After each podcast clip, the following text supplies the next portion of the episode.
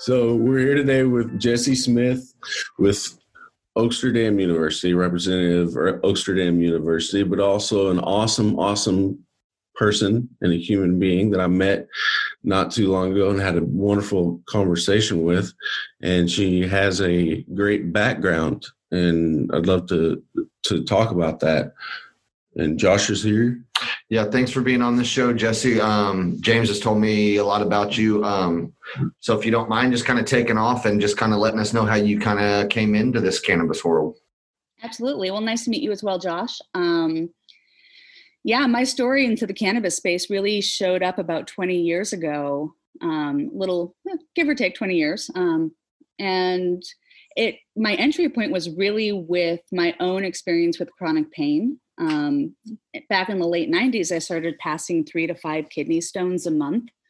And they had me on, um, they, they basically just gave a 19 year old kid three unlimited refills of three different kinds of pain pills and just let me have at it and manage my own pain that way. And so, needless to say, I was losing my mind. Um, I was in that kind of coming of age period of my life, and I wasn't able to really come into my own power during that time because I just didn't have access to my brain anymore.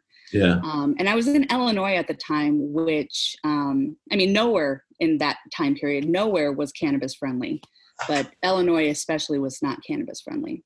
Right. Um, so shortly after, you know, move into the year 2000 and I ended up moving into Seattle. And I'm sitting there talking to my doctor about, you know, what are my options? You know, she was talking to me about how I probably need to figure out some sort of pain regimen.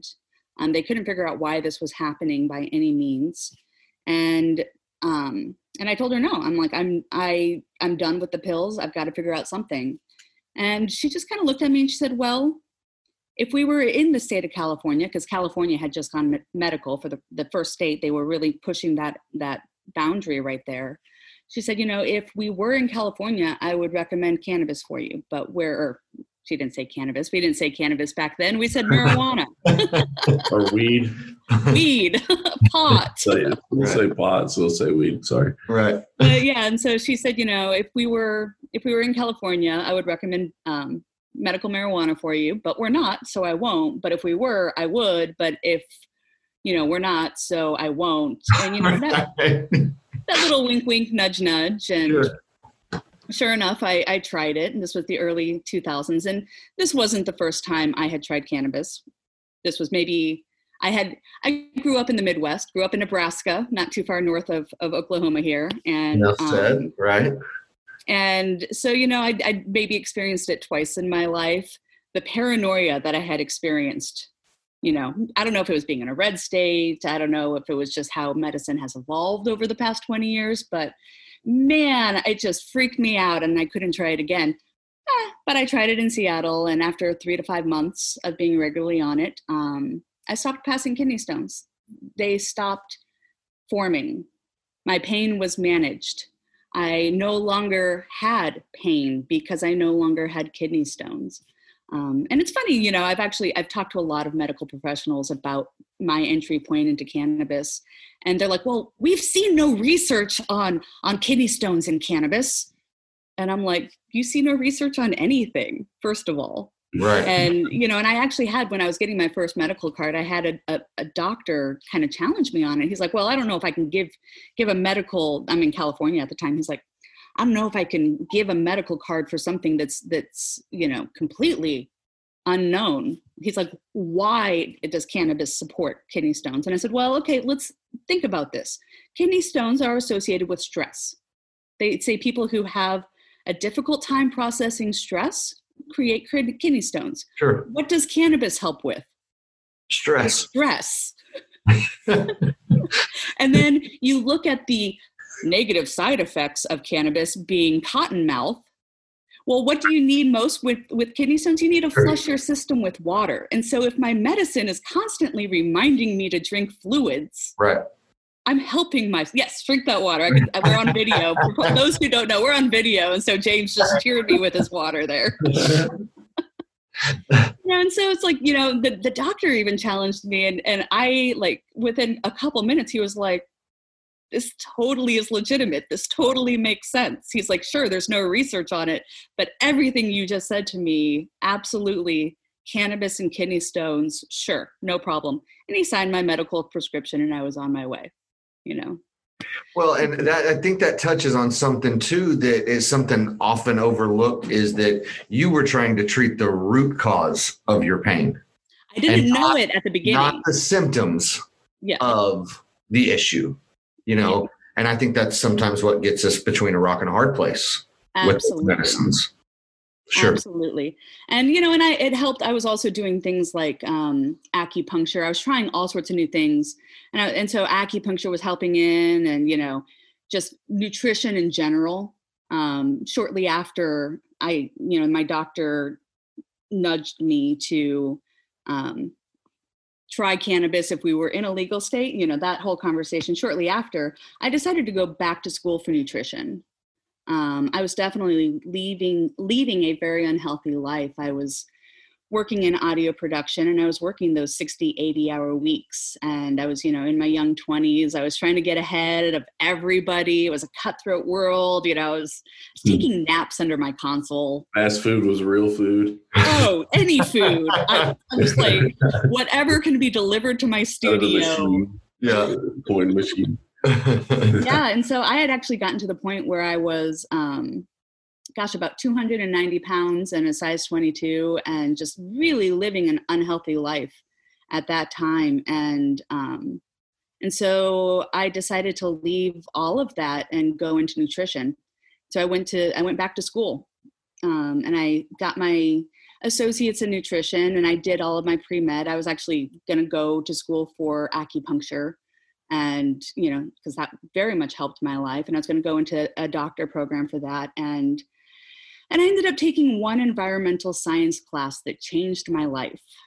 And i had uh, this professor who really just challenged my thought patterns on how there is that aspect of poor nutrition in our culture but there is also those aspects of toxic toxins coming into our lives and so I became less interested in how do we keep our bodies in highest nutrition and more interested in, well, how do we just keep the toxins from entering into our system?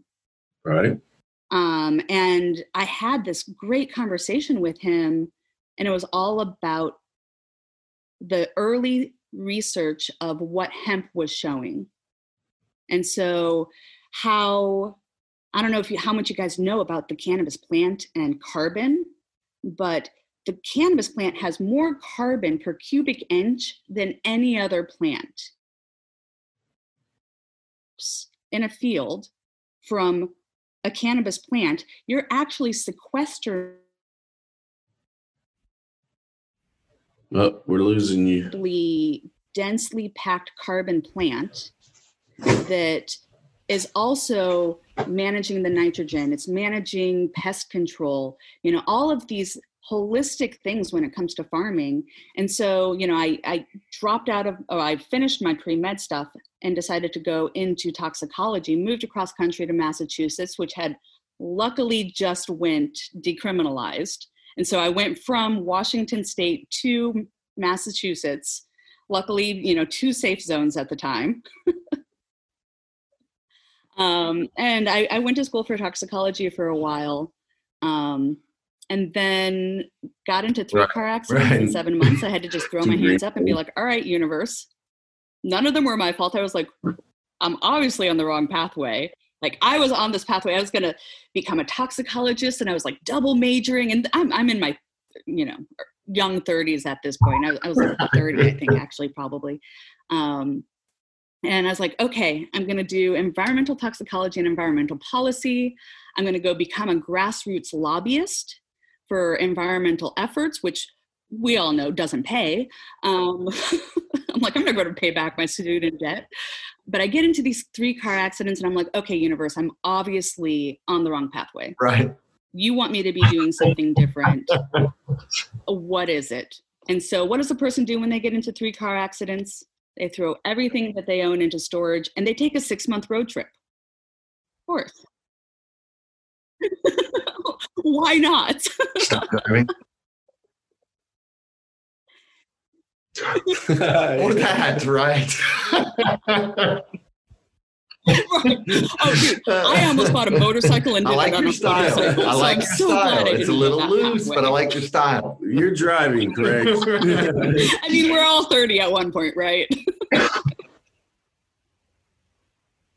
Right, Oh, right. wow, yeah. Good choice. Uh, I can just, yeah, I can just uh, uh, see you picking up somebody in uh, little cutaways. Oh, yeah, I mean, from, I was uh, gonna have a Dumb little and Dumber sidecar, like- up in my- I had a whole plan. popping up in my head. right. Just go, man. So glad go. that right. It does, but I mean, I had yeah, very no. aggressive plans. very aggressive. Like, I was in Massachusetts. I was going to make it all the way to LA like on this road trip, and you know, and then get on a plane and go to New Zealand Sure. and learn about sheep farming and herding, and you know, so I was very aggressive with what I was going to do in six months. And so I get, let's see, I leave Massachusetts. I my whole plan is to just go to farms, to organic and sustainable farms and um, intentional communities. So I make my first stop in West Virginia. Um, that was a great experience, especially with my toxicology background, just hearing about, and I know you guys deal with this here, how land and mineral rights are not attached to each other in some some areas. And um, and so I ended up landing on a horse farm where, you know, gosh, uh, probably a year before I Right. showed up, the people who owned the mineral rights basically put a drill right on their land, tapped right in, completely killed their water aquifer. Their well was now toxic. They're hauling in water from wherever to, to keep their horses going. And and that was just like a really big wake up call for me Yep. about what life is like in many areas that involve mining, that involve that the oil industry, the fracking industry, things like that. Um, and so that was the first farm I worked on, and then I um, took a great road trip through through Kentucky, learned all about the bourbon industry through personal good place for experience. Yeah, Yeah. yeah. Good time there. As a week, I will always right. kind of remember. Some good music from around there too, Great huh? music, yeah. Um, sure. and then I wandered down into Tennessee and um, found this great little hospital in the middle of nowhere, about 90 miles south southwest of of Nashville, and um, got challenged that that first morning that I woke up in this hostel that was on an intentional community down there. Got challenged by someone, you know, and he he just said, you know, what are you running from? And I was like, oh, I'm not running from anything. He's like, nobody puts everything they own in storage and hits the road without running from something. You might want to figure out what it is, or you're going to keep running for the rest of your life. Wow. Hmm. And I was Wisdom. like, who are you, stranger? Yeah, right. And so I sat there for a moment and I was like, I, I think that I'm running from academia. I've been trying to continuously learn my whole life. I'm just addicted to knowledge. And I keep trying to go back to college. I was on my fourth attempt of getting my bachelor's. I'm like, and I left again. But I left because, and he's like, well, why did, you know, what are you running from academia then? I'm like, because I'm doing toxicology and i'm sitting in these classes and i'm learning about the, the bell curves that the government makes all of their, their decisions on and the appropriate loss of people the appropriate costs for the greater well good you know and i'm learning about all of this. And my breaking point really was when i was given this assignment of determining how much lead can be in the water supply of a school before the school needs to get canceled. And i just looked at the professor and i was like none She's like, Yeah, "No, it's no, not no. zero. There's a there's a legal limit. They have eight hours of exposure. Do the math. And I was like, no, no, no, no. You're making me choose right now which law I am going to follow. The one that says our children can consume lead, or the one that says we will provide a safe place for our children to learn. Right. No, I you're making me make assumptions that they have a safe place to live, that 16 hours of their life has clean water, And so we can go ahead and give them eight hours of dirty water. Right. Right. Well, and making you choose between a job and your own moral code. Exactly. And so my morals really got challenged. And that was Well, it's also okay, right? Because we all grew up that way. I'm being sarcastic, by the way. But, uh, you know, that's the mentality that you have. It's like, hey, that's the way I grew up. Why not? Right. You know, no, and it's like a lot of different things. But if you really step back and look at these little human beings that matter so much to us, would you? You're okay with taking that chance? You know, The it's government it's yeah. Right. and that's a problem. And not just water.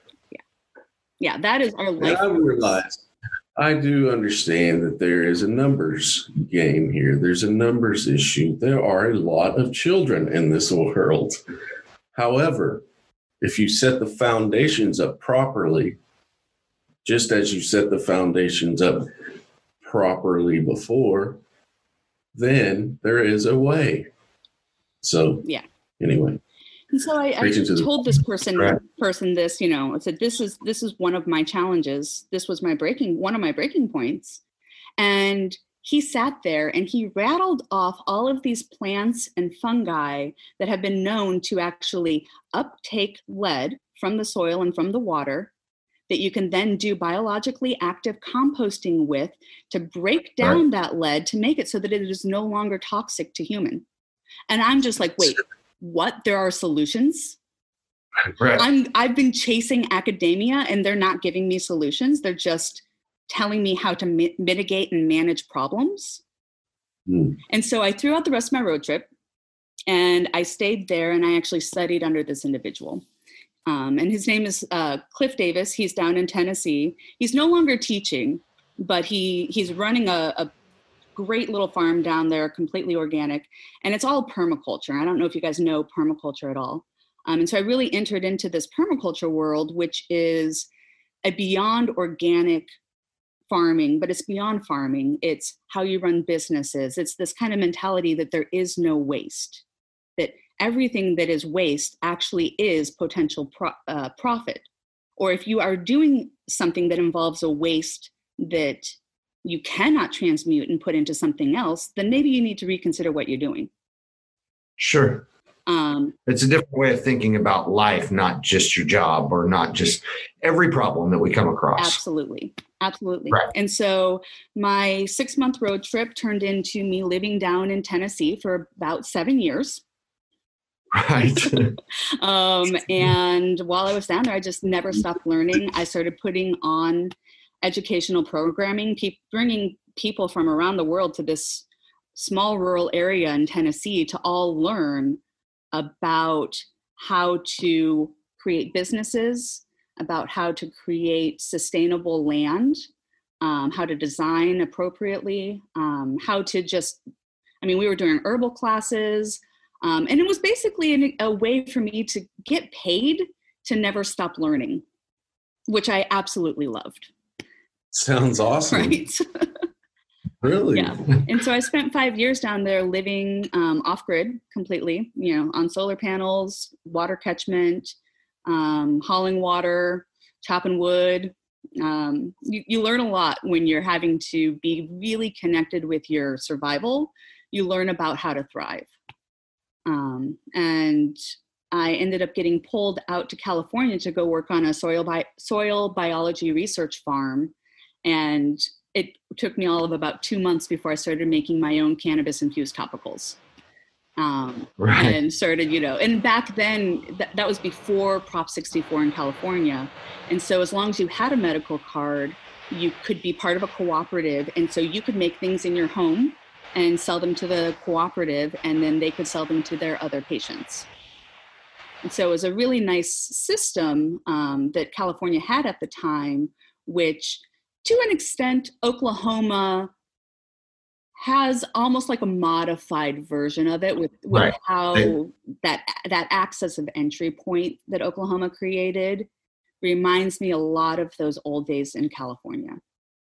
Right. And I mean, I think that's honestly, I mean, California, Colorado, and those states that you were in before you came to Oklahoma were, we, I think we kind of adopted pieces here and there Mhm. from all of those medical programs to kind of adapt them to our market or whatever. But I mean, I completely agree. And honestly, that was something that I've said a million times that I loved about 788, and it sounds like you loved about Prop 64 was that it gave the patient access to medicine at home. Well, Prop To be 64 able- actually was the adult use. And so that was when California went from medical only to adult use. And so California Okay. had always allowed access to medication at home. Right. Um, and that's what I really love about Oklahoma is that they adopted that for sure. Um, it's one of Sure. those few places, Oklahoma is one of those few places where you can have control of your own medicine. Mhm. And I very much respect that. Um, but you, grow you tapped onto something that I've been saying since all of this started, you know, as other adopt as other estates adopted, being from the Midwest, being from the, the plains, I don't like actually calling us the Midwest because we're not the Midwest, we're the plains. Right. Nebraska, South Dakota, Oklahoma, we're the grasslands Mm-hmm. of America. Like this is where cannabis should always have been grown. This Yep. is where cannabis is going to thrive. We are America's grasslands. And Yep. when it came to the policy, I watched based off of everything else in those progressive changing decisions, how everything else went. And so look at, let's say, gay marriage, for example. California did its thing, then the East Coast came in and did their thing, and then they went back and forth, you know, between the coasts of trying to figure it out. Meanwhile, all of us here in the middle, we were just like, that's cool. You all figure it out. We're going to wait. We're figure out what you do right, what you do wrong. You done? Great. Now hear it. Right. And we did the exact same thing with cannabis, where it's just like, okay, Yeah. you guys do your thing, you do your Yep. thing. We're gonna watch. We see how you messed up. We see where you went Yep. right. Here you go. You're welcome. Yeah. right. Right. And, and in the meantime, you have a lot of people going, hurry, hurry, hurry, hurry. you got a lot of people on the other end, other end going, nope, nope, Yeah. nope. You know, so And I'm really interested to see what's going to come out of South Dakota because it's like, if anywhere that I actually think might come out more progressive for cannabis policy than Oklahoma, it actually Yeah. might be South Dakota, which is just going to completely blow my mind.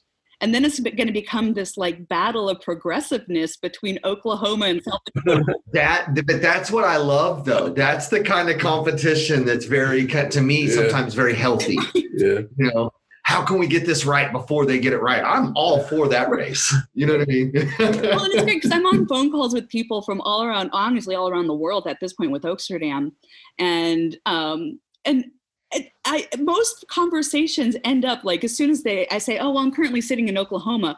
I mean, I can see people's eyes light up and they're like, what's Yeah. it like? yeah, I've got uh, over the weekend. I've got a friend that lives in Philadelphia, and I don't know if you guys saw it, but the Politico article on the billion dollars in sales Yeah. in Oklahoma, and that's what she was just like. Oh my God, I grew up here. What have you guys? I mean, and it was, she was proud too because she knew I was part of the industry and she knew that all these great things were happening. But she was just like, is this my state? Yes. Is this, you know, what has come of this? But I mean, it was, it was a proud moment for me to be back here and like her asking about those things and what was going on in the industry because it is, it's kind of feels like our own and we've done it a di- you know, a little bit differently here. Yeah. I like the way they laid theirs out too. They, they did a really good job with that. Yeah. Yeah. You know, as far as telling the history and what's going on and what has happened and what is. and they kind of touched on all sides is what I loved about Yeah. that article. It was just It's like let the world world know. Yeah. You know, it's it's great. proud of what we're doing here And and glad to have you as a part of it. I'm glad to be a part of it. You know, and as I was, I think I told um, James earlier that I'm new to Oklahoma. I'm two and a half months into my Oklahoma experience. Um, it was a short term visit, you know, and like I told you with Tennessee, I came through on a road trip and I ended up staying. I have a feeling that's Yeah. going to happen here as well. We, we, we, we've heard how your short term stops turn out for you. But hey, welcome to Oklahoma for a while. Can't be forever. yeah and so you know i've just been i've really been touched by how generous, open, and honest people are here, but how genuinely excited people are, and that excitement is contagious.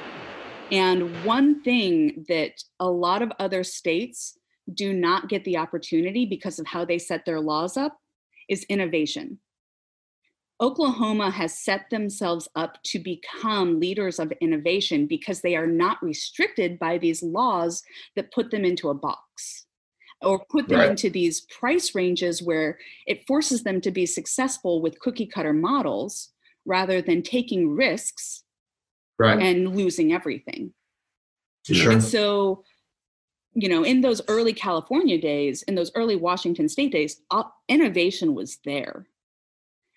Innovation yeah. is here now because of that low cost of entry, because of that accessibility.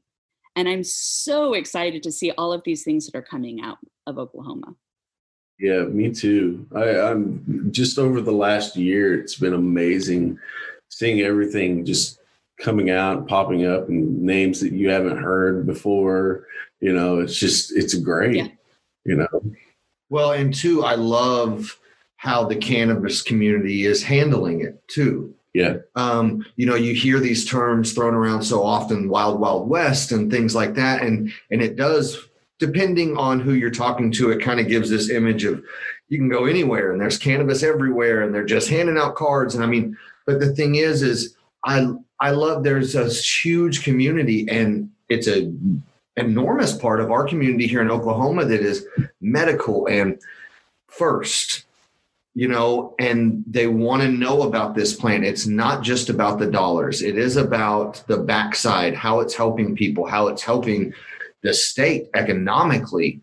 Um, we really have embraced it. And I was, I, am a skeptic. I'm a pessimist. So I thought, hey, how is Oklahoma gonna take a shit on this one?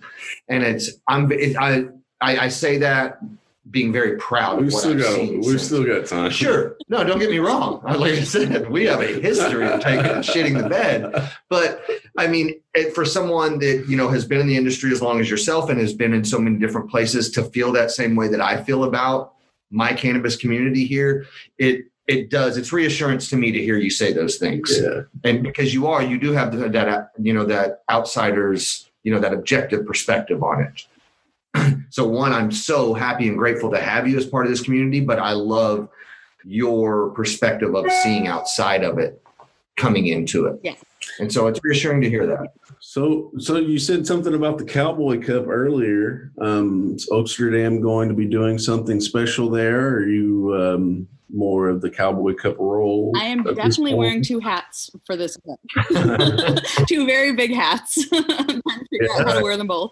Um, yeah, no, we've we've been educating people in Oklahoma. Oaksterdam has been educating people in o- Oklahoma for honestly since the beginning of um, Oaksterdam's time, and so. I love that you guys are just like, oh, well, we're what, two years, two years legal now? and, yeah, and, I look yeah. at Oak, Oaksterdam's records and I'm like, I've seen growers being educated since 1990 or, or 2008. Right. Since we since Oaksterdam started in 2007, there have been people from Oklahoma flying out to California to learn how to bring this medicine here. Oh, sure. And so it's been a long time coming and it's been a movement for you all and I would love to try and figure out a way to get an alumni event happening. But the problem with Oaksterdam is that we were so keen on making sure everyone was safe that we did not keep records. We kept, you know, like a person's name. Oh, yeah. On a different right. document than their phone number, their address, and we have some email addresses, but most of them were burner email addresses. Um, so right. actually connecting with our alumni before, I don't know, maybe the past four years, except for the last four years, maybe, connecting with our alumni is very difficult. I sure. bet. It's like super secret society. Right. So secret that we're not even in it. right? Yeah. yeah. exactly. They've already had reunions. right. Yeah, they, yeah, they're celebrating somehow. yeah. So I'm hoping, like my my biggest takeaway, my biggest hope is that by having a booth at the Cowboy Cup, we're actually able to get reconnected with alumni that we've lost touch with. Oh, that'd be great. And, and yeah. I've done a little bit of stalking. You know, thank you, Google. Thank you. You know, I, that's probably the only time you'll ever hear me say thank you, Google. Um, right. It's listening. Don't worry. Listening right now um, it hears me. It hears my gratitude. Um, but yeah, and so I was actually able to do some searches of names of people who were educated through the years that are in Oklahoma, and I've I've come across people who are they've got dispensaries, they've got businesses going. Um, and it's it was really exciting to see that like like you know very rarely do you stalk someone for a good reason. Um, yeah. And so it's been nice to see that there is that alumni base here that chose to stay here because that was always kind of my concern as i got that that oklahoma list from oaksterdam of right. how many people got educated and never came back. Yeah. And it was really it was nice to see all of the people who chose to get educated in something that was not legal in oklahoma and come back sure. and be part of that transition and be ready to launch when Oklahoma was ready. And they're doing yeah. it. And so I'm really hoping that I'm able to connect with our alumni. One of the big things I like about Oaksterdam is its push for the, I keep wanting to say the right way to grow medicine, but um, it's not necessarily the word I'm looking for but a, a good, clean way to to educate on people on how to help the community with good medicine. You know, rather than just how to grow a plant. Right. Yeah. You know, I, I very much applaud that. And you know, and you make a good point. Cannabis is resilient. You put a seed in the ground, and something's going to probably come up. Mm-hmm. It's the human interaction that determines when that something becomes medicine. Right. And Oaksterdam really is about helping people connect with that that innate part of themselves that is the medicine maker. And whether that means that you're coming in as the plant tender, the one who's going to cultivate and bring that medicine life, or whether you're going to be putting it into a manufactured good, using it at home, however you're you're choosing to consume or bring consumable products to people. It's about helping people connect to that innate knowledge that they have within themselves and that passion that they have within themselves and demystify and give you a clear direction of how to make your dreams viable. And yeah. it is really about what an individual already has within them. Sure. Yeah, it's just bringing them out, bringing that out, and and being able to show them the light.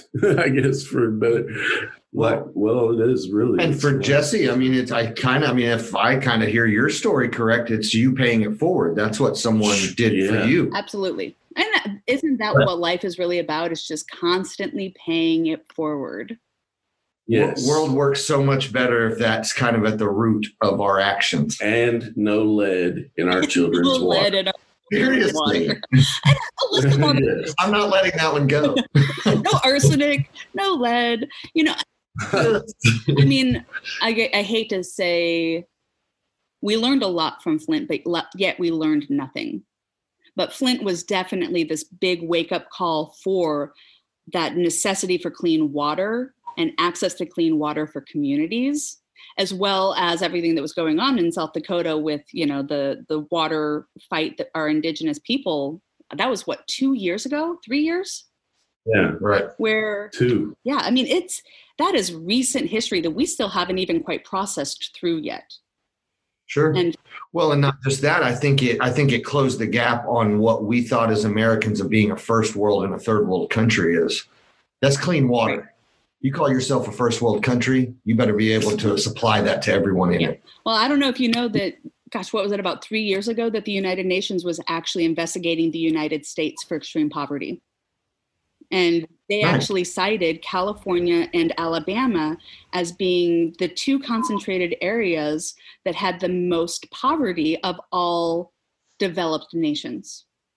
Hmm. I seem to recall something else from that as well.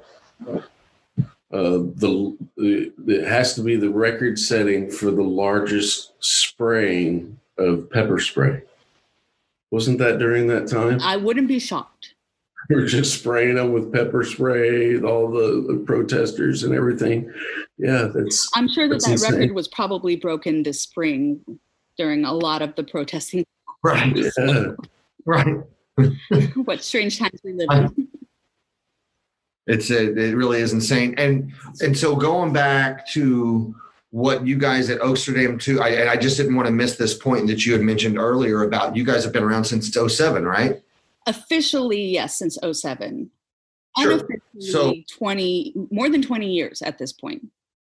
Right. So I mean that's what I wanted to do is I wanted to highlight that for a second and say that, you know, in a lot of these now legal markets, you guys were there.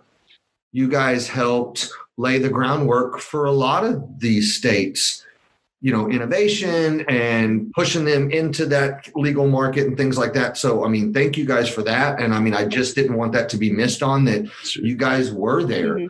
early on in every one of these markets probably i mean i know that you can't really go back with how you guys kept your records and actually prove that but i mean you're very it's very far reaching Well, we can And so, I we mean, I- there. and- We just can't find those people. right. And we don't want to prove that anyway but i mean that's the thing is i think that we all have a little bit of gratitude to oaksterdam and what you guys do because it has kind of laid that foundation for a lot of Yeah. those markets. And you know, even before Oaksterdam, um, there were there were a couple key players, and so like Jeff Jones is one of them. Um, and if you guys don't know the story of Jeff Jones, and I will connect you, you guys with Jeff Jones, you will enjoy this interview. He's actually from South Dakota originally, but he is the guy who got protected by the city of Oakland, and when uh, California or Oakland decided to give access to patients. They Mhm. protected Jeff Jones and his company and they put him into the Oakland Constitution and actually protected him from the federal government so that he could, by bicycle, go from Oakland to San Francisco to all of these different areas and deliver medicine. yeah i remember this yeah And- it's a pretty crazy story Crazy story. I'd love to talk with them. absolutely so yeah. that is our is Oaksterdam's founder's husband. And so Right. when you look at the history of Oaksterdam, it really starts with, you know, those people, those frontline people who decided to make a stand, decided to go to the Supreme Court, because he did go to the Supreme Court and he lost, but you know, he was pushing those envelopes, and it was all of those people Sure. who were pushing the envelopes. And it's really unfortunate that it was, and I, I hate to bring the, the race into this, but that it's the, the white people who actually got to make those stands and push those envelopes. And so now we do need to make this effort to bring in that equity and bring in that balance because it was on the shoulders of so many people of color that we were able to actually push all of this through. And now it's time to reach our hands back and to bring those people with us and to Right. advance all of the people who were disenfranchised by the war on drugs. Right. I mean, you know, we've talked about it before. I mean, this is something that here in Oklahoma, there are fields of cannabis across the street from prisons where people sit and can look out those windows at something that put them inside those walls. Absolutely. So you're absolutely right. It's time to reach back in there and give back to those And people. get those people out of those walls. So I, Well, and not just that, but they we benefit the cannabis industry benefits from those people nine times out of ten. Yeah. You know, I mean, it, now, I mean, for I mean, for me, I mean, it's something that I mean, I'm in this industry, and I have never, since I've been in it, had to worry a single day about going to jail or losing my family. When these people, that's already happened to them. I I've, I've actually only it, ever once worried about it one time in the past, Right. I don't know, No. 10, 15 years. And I've been very nomadic driving, going through states all over. And the only time I've ever been concerned for my own well being was the first time I came to visit Oklahoma. Honestly. no way. Well, and there's I the other side of that over. It, I got pulled over and I got put into his police car for over an hour. Oh, wow. That's not fun. And I'm just sitting there like, I am a felony. I am technically a felony right now. Just keep Right. cool. Just keep well, you're talking to us. yeah. well, you know, and honestly, what the trigger was was my hand sanitizer. He could smell something in the car. Oh, he thought it was alcohol, right? So he was looking for any grounds to to to get in my car. sure. Oh, yeah, yeah. Yeah. I got you. And, And so finally I was like, dude, it's my hand sanitizer. I sprayed my hand sanitizer. He's like, oh, okay, that's it. Yeah, okay. But I was still in his car because I had California plates, a Nebraska driver's license, and I was sitting in Oklahoma. Well, you must be up to something Right. no good. I pulled over because my tag light was out, Right. Yeah. aka California license plates. Yeah. AKA, I'm going to need to see what's in your trunk. And so honestly, that was the only time in my life where I was like, this is how I might go down. Like, how do I Right. get bail set for me in Oklahoma? I know all of two people here right now. right. Exactly. and now you're back. And I came back. I still Right. came back. Ah, There you we go. love it. There you go. Just now choose not to go back to El Reno. Right. Yeah. Oh, yeah. I've been pulled over in El Reno. Yeah, yeah. So I was being pulled over in El Reno. I was pulled out in rural part outside of El Reno. So it was county. Oh, right. yeah. Yeah. well, hey, I'm glad you're still here. I was going to say. Me too. Me too. and I'm hoping that police officer is not watching this video right now going, wait, she was a felony? And I let her go. Hold on. Wait a minute. and I was only a felony I left money on the table, man. wow. So you've been here for two and a half months. You think you're gonna stay here for another at least 21 years. And you're setting up shop in Tulsa. I yeah, I've been I've been hanging out in Tulsa for the the past couple months. I'm currently sitting in Stillwater though, because the Cowboy Cup starts tomorrow. Yeah. Um, And, and so Oaksterdam themselves, I mean, and I know you're a rep and we're not just going over Oaksterdam stuff, but I'm curious while you're here. Um, so you're looking at some more virtual based things or for Oaksterdam? Mhm. Yeah, and so well, with the with COVID and everything that went down, we actually got all of our classes online. So we had uh, we had all of our classes offered at, at kind of like a self-paced kind of way, um, and we've always had our in-person semester class. And so people have for you know the past 15 you know 13 years have been flying out and spending three months of their life at Oaksterdam learning how to grow. And so we Three were able to take that in person class and bring it into a classroom through Zoom. That's great. And so we're now bringing people from all over the world. I mean, I think not this current semester, or we just wrapped up a semester, but the semester before, we had people from France, Germany. Um, we're actually talking to a, a group of people in Thailand. Um, there's a lot going on there. We're talking to a group of people in Argentina. And so, because of COVID, you know, there's very few things that we can be grateful that COVID helped uh, you know in this world and one of them is bringing cannabis education into your living room you know, yeah. wherever you are in the world and so we have been really looking you know, we've been shifted to that virtual model but we do understand that there are kinesthetic learners in this world. There are people who they need to experience putting that plant in the ground or you know transplanting things like that. I i myself am a very kinesthetic learner. I learn by doing. Same. Yeah. and that's difficult. And i think a lot of our community is especially in the cannabis space. I think a lot of cannabis you know people are kinesthetic learners you know you learn it you do it you teach it. Or you do it you learn it you teach it. You know that that last part of it is always that you eh, to really understand your knowledge you have to be able to communicate it to another person. And so right. you know we want to make sure that people are getting that full experience so that they can talk to their community talk to their parents talk to their family you know about what they're doing. Um, and and so we've gone into this virtual model and the hope is is that once it becomes safe for travel again once it becomes safe for people to really get together in these these tight communities that we'll be able to start having hubs all around the country where people who have taken our classes can come together and get that hands-on experience. That's great.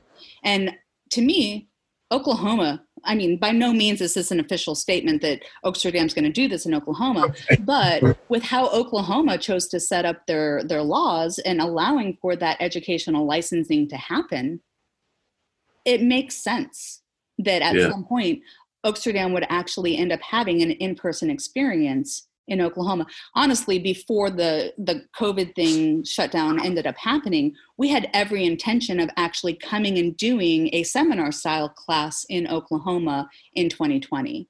And so having a 5-day intensive offering for people to learn horticulture and business and things like that. That was in the plans and it was going to be, you know, like August 2020, we were going to be in Oklahoma teaching people, you know, probably, you know, in Oklahoma City pretty much. And, you know, that plan got shot out the door and hopefully probably not 2021 because we're seeing how pandemics work. It is never a easy way out. Um, and so unlikely in 2021, but 2022, we definitely want to have those in-person experiences again. And sure. no longer having it be about people coming to California or people coming to Oakland, because that is not a cheap thing. To move to Oakland for three months, just living in California is an expense. And if we can bring that knowledge to people and bring it to a, a to them in places where they already are and in places that are accessible if they are not there to come for a period of time then that's really where we're headed yeah you know we want to make sure that the knowledge is getting to the people. You know you're on you know when you know you're on the right path is well one you don't have any more kidney stones. Right. That's always good. Yeah. i want that on a t-shirt my friend. But whenever you start coming up with things and ideas and innovation that makes sense so much sense though we forget how desensitized we are at this. I mean, come on. 2005 would would we have ever thought that we'd be learning in our living room on how to grow? Right. You know. Right. It, it, this is, and so we're so de, uh, we're desensitized to right. all of this now that we're a legal state mm-hmm. and everything, and everything just makes so much sense. It's the right path for us.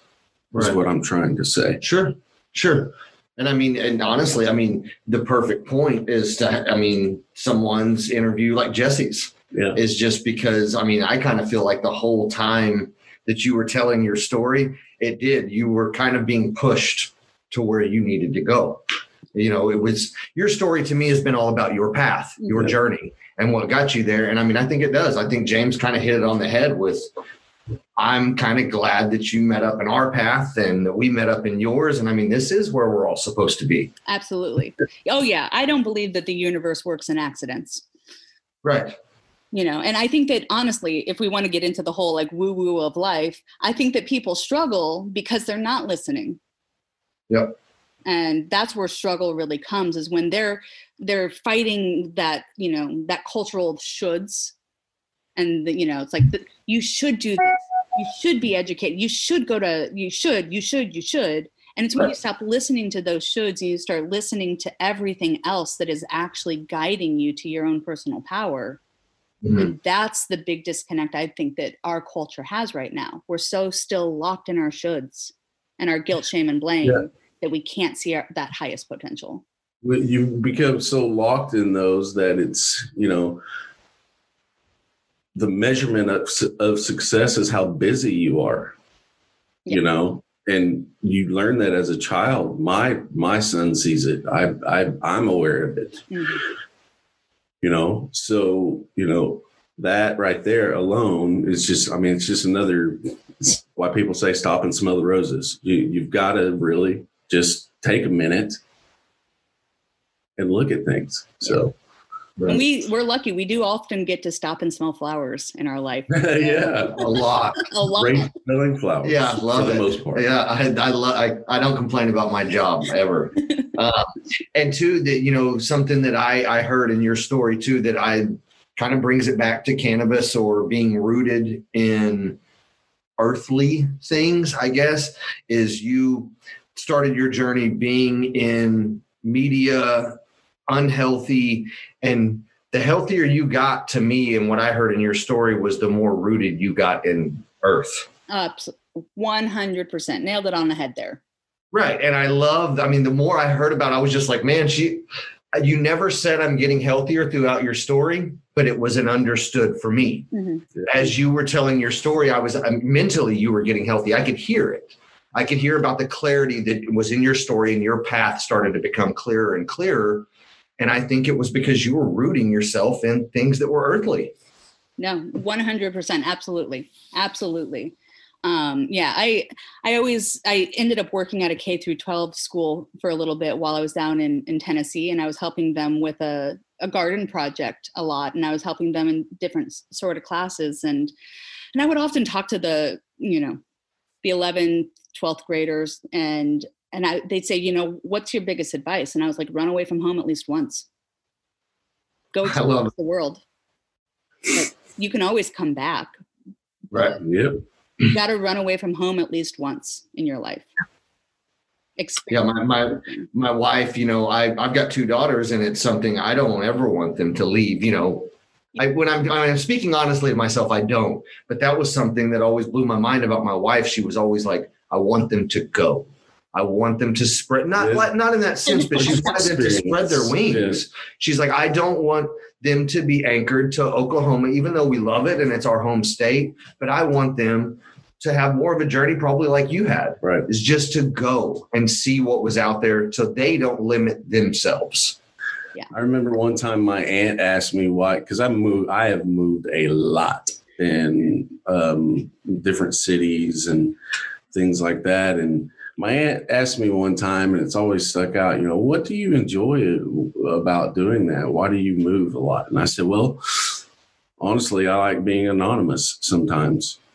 You know, um, it's it's a wonderful feeling of of not having to fit into a certain piece of the puzzle Right. and also experience other people's lives and other people and what how they live and Mhm. and and even like in the beginning whenever we were talking about the cowboy cup itself you know sitting back letting people you know do their thing and then figuring out what is good for you Right. you know Well, So- and, and two, I mean, I think you're right. I think sometimes when we let our guard down or those, like as you put it, those shoulds, is well, not only do we find out a ton about ourselves, but you hit it on the head, is we find out a ton about the people that we're around sometimes. yeah And that is comforting because then home is really wherever you are and wherever you feel comfortable and wherever you feel like family is surrounding you. Absolutely. And one thing I, I really picked up on a number of years ago was that power actually comes from vulnerability.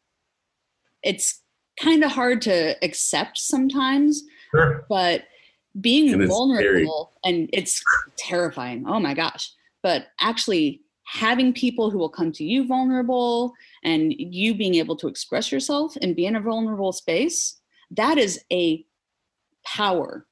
There's strength in it. it's a growth move Yeah. that's for sure Yeah. um, you learn a lot about yourself i know that um, from experience Yeah. Mhm. and you're right it is very frightening because um, you know especially if you're someone that that has anxiety already you're you're depending on other people at that point so the anxiety of that alone so yeah i totally get what you're saying Yeah. Yeah. Well, what's in Jesse, we appreciate you. What's that? Oh, I was going to say, what do you guys think is in the future for Oklahoma? A lot of cannabis. No, um, I, I, agree with you on the hemp market. Um, you know, something big this way comes. Yeah. I mean, adult you know, use is is around the corner for you guys. Or yeah, us, sure. us, because I'm here now. It's all around the corner for us. us. That's right, girl. You're one of us. Yeah, you better start acting like it. You're gonna get pulled over again for that yeah, hand cha- sanitizer. Have you changed your tags? well, no, I, I really see um, yeah, we keep getting glitches there, but that's okay. But no, I, I really see myself. I see uh, cannabis. Um, I see the education expanding in the right way. Um, and I also see acceptance from the community of being able to look at this as uh, a destigmatized medicine and um, appreciate it for what it is and what it can do for humanity. Not just on a commercial level, mm, but but from all levels, if that makes sense. Yeah, I, I mean, I honestly, I, I, think we're just I, we're going to see more and more of it. Um, oh, yeah, that's. And I mean, really, I mean, as far as what I mean, I, I see I, I see, you know, thanks to people like you guys um, and people that you know I'm familiar with in the industry, I see the education growing. Um, I think it's it's something that we're seeing everywhere, um, good and bad.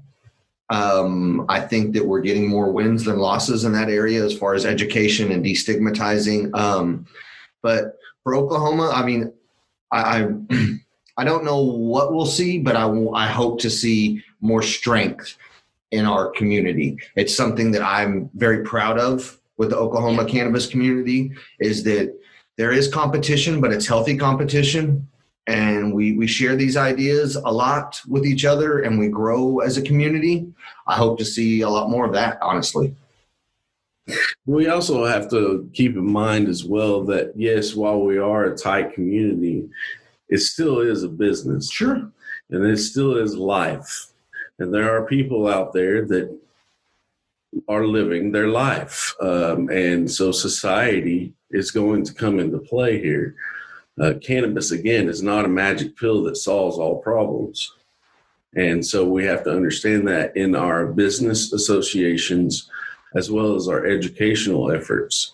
And so if we keep those things in mind, and keep it in a positive way and be able to Josh and I would and love to be able to contribute in every way that we can um, to help educate. Absolutely. You know, properly uh, with clean medicine yes. from other people. you know, again, I'm not an expert in that. So, and that's something that really starts with educating. Well, it doesn't start with, but also includes educating your politicians and i think that that's mm-hmm. where you guys really get to to be key players is that you are the voice for the people you're the voice for the industry to that oklahoma area and and you you can create content that hopefully your politicians our politicians can hear um, because access to clean medicine it's not just access to medicine it's access to clean medicine Absolutely. Yeah. Clean medicine means having access to clean land, clean water, clean air, all of those things. It's more sure. than just growing some weed out back. yeah, it is more than that, but you do have to start somewhere. You do. You do. Um, and uh, I believe that, I mean, in my point of view, we started in a great way. Mm-hmm uh, we have a good foundation. I think so. Absolutely. You know, and one of the things that I saw that was going on in California right before I left a couple of years ago was, you know, you've got that Sonoma County and Mendocino County, which have historically been big wine country, Napa, all of those areas. That started coming into the, the cannabis started coming into those those farmlands. Mhm. and our wine industry ends up you have to have a lot of spraying that happens. There's a lot that goes down and um, in order to keep those grapes from being devastated. And mm-hmm. so when cannabis came in and california came in and said no we've got to have clean standards that was part of that prop 64 is that these are the standards in which defines clean medicine. And what was being sprayed even organically on grapes in sonoma was blowing into the can is not what you can use organically on cannabis so cannabis like it's been shown that even those organic pesticides and fertilizers that are approved by the USDA, when you put fire onto them, they actually transmute and they become carcinogenic. Yeah. And so you've you've got that carcinogenic medicine then because you're growing organically. And so that's when cannabis had to start becoming beyond organic. Oklahoma hasn't quite brought all of that level in yet. Um, and and by no means is Oklahoma the only state that hasn't brought that in. Um, but that's the next wave is that making sure that policy is supporting going beyond organic for this particular crop. And when you have a billion dollar industry that needs to have clean water beyond organic standards, it starts creating a ripple effect to all of the growers around them. And so I, I'm looking at Oklahoma in this like five year period going, you know, there's going to be some shifts because when that money is popping up through cannabis, you're going to have to look at all of the the hay fields and things like that and go, let's modify how you're growing because you're not the billion, billion dollar industry that is keeping us floating right now.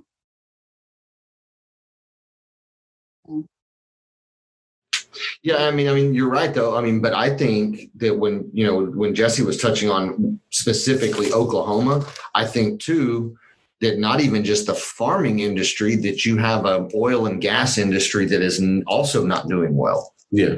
So you do have guys sitting on capital um, that see a market that's budding. Sure. You know, Yeah. you know, no play on you know pun intended. No, But- absolutely. They, I mean, I do think that you're going to Yeah. see kind of a heavy hitting agricultural hemp industry hopefully come out of this area. Um, yes, or also collaboration. I mean, farmers are honestly Right. really reasonable people.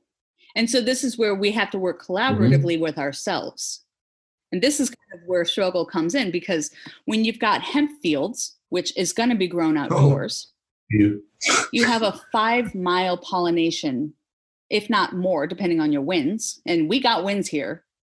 And so and so you've got that hemp plant that is going to throw its pollen out and as soon as it lands on its cousin the cannabis plant the medical plant it is going to Right. decrease the thc it's going to change that particular plant and so Mhm. we have to make sure that we don't go to war with ourselves because there is this huge potential Yep. with hemp and we do love our outdoor sun grown flowers and we want to support our outdoor sun grown and so we want to make sure that we're not going to war with ourselves. Well, and two, you you also touched on something earlier. I mean, or, or you know, we all kind of did that. The industry that was here before doesn't necessarily leave a clean landscape to grow on. So there has to be a lot of collaborative effort, efforts initially to make sure that what we're growing on is clean. I mean, oil and gas and fracking has all been here for a very long time. And you, you know, you brought up Mhm. the issue that they had in California. Well, I mean, it's not grapes here; it's just oil and gas was here. So it is. I mean, I think you're very right that I mean, we I think there's a big potential there, but it's a big also a big responsibility. With I mean, you know, with all big, you know, things like that. And and hemp has that power of actually, you know, as we were talking earlier, cleaning and regenerating our soil and our water. It just takes time. Same with mushrooms and things like that. Um, and there are aspects of hemp farming that doesn't have to be beyond clean. And so we've got things out there like textiles. We've got um, the whole hempcrete world, which is what I would love to get into is is hemp building, um, and those sorts of things. We don't have to like that can be that transition cannabis and that transition hemp that comes out can be put into these other things and we can start allowing for those other markets to start thriving while also regenerating and cleaning our soil Yeah. our water Tell our audience a little bit more about Hempcrete. It's very interesting. um, all right so hempcrete is i'm a i'm a big fan of natural building. Um, and so i've done while i lived in tennessee i was doing a lot of um, natural building projects you know here and there. And so i came to to learn a lot about um, straw clay slip these other kinds of you know cob housing things like that. Um, hempcrete is in that natural building family. And so it's as simple as really taking lye and water and hemp and putting them together and creating bricks. And it is concrete. It is strong. It is fire resistant and it is earthquake resistant because it allows for those natural materials they allow for the vibration to go through Yeah. instead of break apart. Yeah. and so you know and we never thought to actually talk about oklahoma being earthquake land but now you all know unfortunately it is. We got it all here. and so you got it all here now Yeah, we, and we, we can't run around with everybody running around, around with stucco on their house, you know. So this that is wonderful. it's not far from yeah and so you're able to take these to take hemp and you use that as that tensile strength you know all of those fibers are, are crossing with each other and putting it in with that lye and that water and creating Sure. you know with pressure and it is a solid building material you can build houses you can build you know i wouldn't know i don't know about skyscrapers or anything like that i don't that's not Drive my on a bridge with it. i don't know if you can do a bridge but definitely build a home. But you can build some um, nice houses and buildings and well, and like you said, even for this area, I mean, they're they're Yeah. earthquake resistant, and I mean, we Yeah. you know we've seen those issues. We've had wildfires, and you know, in drought seasons and things like that. You know, I mean, it it, it is and the and the technology that you know will come from that. and so know, and, and so you're, you're taking that lime which if i know my geology of oklahoma you guys have lime down here and so you're taking things from literally your own Yep. backyard you're no longer having to manufacture in labs to build your homes you know i don't know and i don't know how much of this is common knowledge or how much is because of my intense interest of toxicology a number of years ago but most homes are toxic for the first 10 years that they are built right. they are leaching into your air that you are breathing. And so we have the ability to create non toxic homes. I'd like to figure out how to make people want non toxic Yeah. homes and to choose that over what we consider conventional building at this point. point and make them affordable. and make them affordable and even make it so that it supports the farmland in which it grew you know it's like you could actually have these hemp fields and you could have that that hempcrete production right there and it's hard to be a farmer it's hard to make ends meet if you have a neighborhood on your land people are building right there. You're able to i don't know maybe grow food for them right there in their own backyard. You're able to maybe create an agriculture community. You know we're looking in a world where right now 43% of you of the US is working remotely. Those who are working are working remotely 43% Mhm. they're not expecting that to decrease once covid goes away Right. if anything remote working will probably increase Right. Because we know we can do it. yeah you are no longer required to live in a city Sure. Why finally would you? figured it out. Well, and not just that, but COVID has made people second guess whether they want to or not anyway. right Right. And so, are we at that tipping point where we're ready for agriculture communities? All these hippie ideas that you guys have we've been talking about. Oh, you're talking about communes. yeah, listen, you take your weed houses, Jesse. no, no communes. I tried that at one point. We all had we all have made our mistakes of the past. Right. There's definitely an importance of having autonomy. You know, you know, honestly, the the I and this is just something that I'm taking away from a lot of my conversations that have happened in the last year. But the reason I love this one is that there's it hasn't been doomsday. You know, it's you have an answer, you have a solution. We're just kind of moving forward in what this new world or whatever you want to call it is, and not so much talking about how the world is ending. And I, I love that about this conversation. There's like this ray of hope at Oh. the end of it, as opposed to, well, COVID's here forever, and I hope you enjoy living in your Oh, we can easily go there. I mean, Optimistic realist. I will tell you. I, I, I dig it. no problem. But I have to have some sort of light at the end of a tunnel, or I will lose my mind. I mean, that's a lot of why I ended up moving down to Tennessee, is because I had to get away from. I was in this whole toxicology world, and there was no good coming out of anything. I was like, we are. Can I cuss here?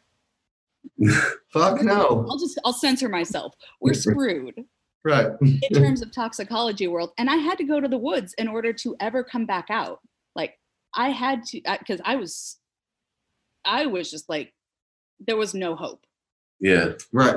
And I the only it. thing that i could start saying to myself is you know like there were little tricks that i started saying to start switching that mindset out of my doomsday and you know it's like i would say things like and it sounds so weird but like man i'm so glad that this isn't the only planet i reincarnate on right. like because i feel alien on this planet and so i'm like if i'm if i'm an alien and i'm not from this planet and i'm just here right now then at least i can go somewhere the next time because we are screwing this one at least you have somewhere to go. so i got that going for me You know, right. like just those little things that are like like trick my mind with that yeah bring me optimism in Yeah. weird ways. There are a lot of little things that you can do, cognitive behavior, just to try to trick yourself into being s- smile. You know, I, I've set up strategically pictures whenever I walk into my garage to my car that make me smile. Mm-hmm. Or, you know, I heard, I can't remember who it was, it was on a podcast, but they were talking about how, what if instead of every time somebody, and this kind of sounds a little, but uh, whenever somebody asks you how you're doing, what if instead of saying, all right, or yeah, what's up, you say, awesome. Yeah. Or something Positive. very much more positive than just a typical Right. greeting. And you'll see over just a few that you really are doing pretty awesome. You know, and it's it's kind of Right. amazing anyway. Sure. Well, I mean, it is. It's a trick that I, I picked up was I stopped saying sorry. I Yeah. started saying thank you instead. And so anytime I would go to say sorry, like, gosh, sorry I'm late, you know, instead I was like, thank you for accommodating my needs. right. I started giving gratitude instead of giving myself shame. Sure. It's it's a pattern of positive thinking. That's a good point because I do that a lot. I say I'm sorry a lot. Oh, that's how I generally enter a room.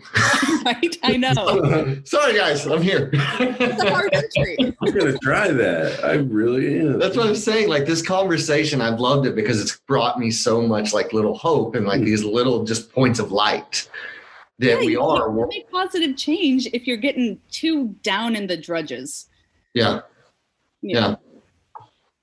Yeah. Well, like I said, I mean, we're ha- we're so happy that you're here and that you're one of us with all of your crazy weed house ideas and. no, but truly though, I mean, I, I am. I every anytime I meet someone that because we are with this the cannabis industry in Oklahoma, we're seeing more and more people that are coming from different areas and things. But it's it was great to finally meet you. Um, and it's always so refreshing that kind of no matter where we're coming from in these points of the world that we all kind of have this foundation that's similar Yeah. that what our goal is and what we all have as far as what we consider clean medicine and a good industry and a happy life and things like that. It's it, it gives me hope. It gives me hope for sure. And and again, thanks for being a, a part of our kooky state. Yeah, I'm I'm glad you're here. I'm I'm ready to see you this weekend at the at the Cup Yeah. Not Cowboy this weekend. I will see you in like less than 24 hours. Yeah, Yeah, it's gonna be a good time for sure. it's awesome. We'll be Yeah, there setting and up a thank you for arranging stuff. all the a bunch of musicians coming. You Yeah, know, quite a few. It'll, it'll be fun. It'll be a fun time. And actually, Josh and I are going to be there. We're going to um, try to do some lives and some some games and stuff too for Truly Medicine.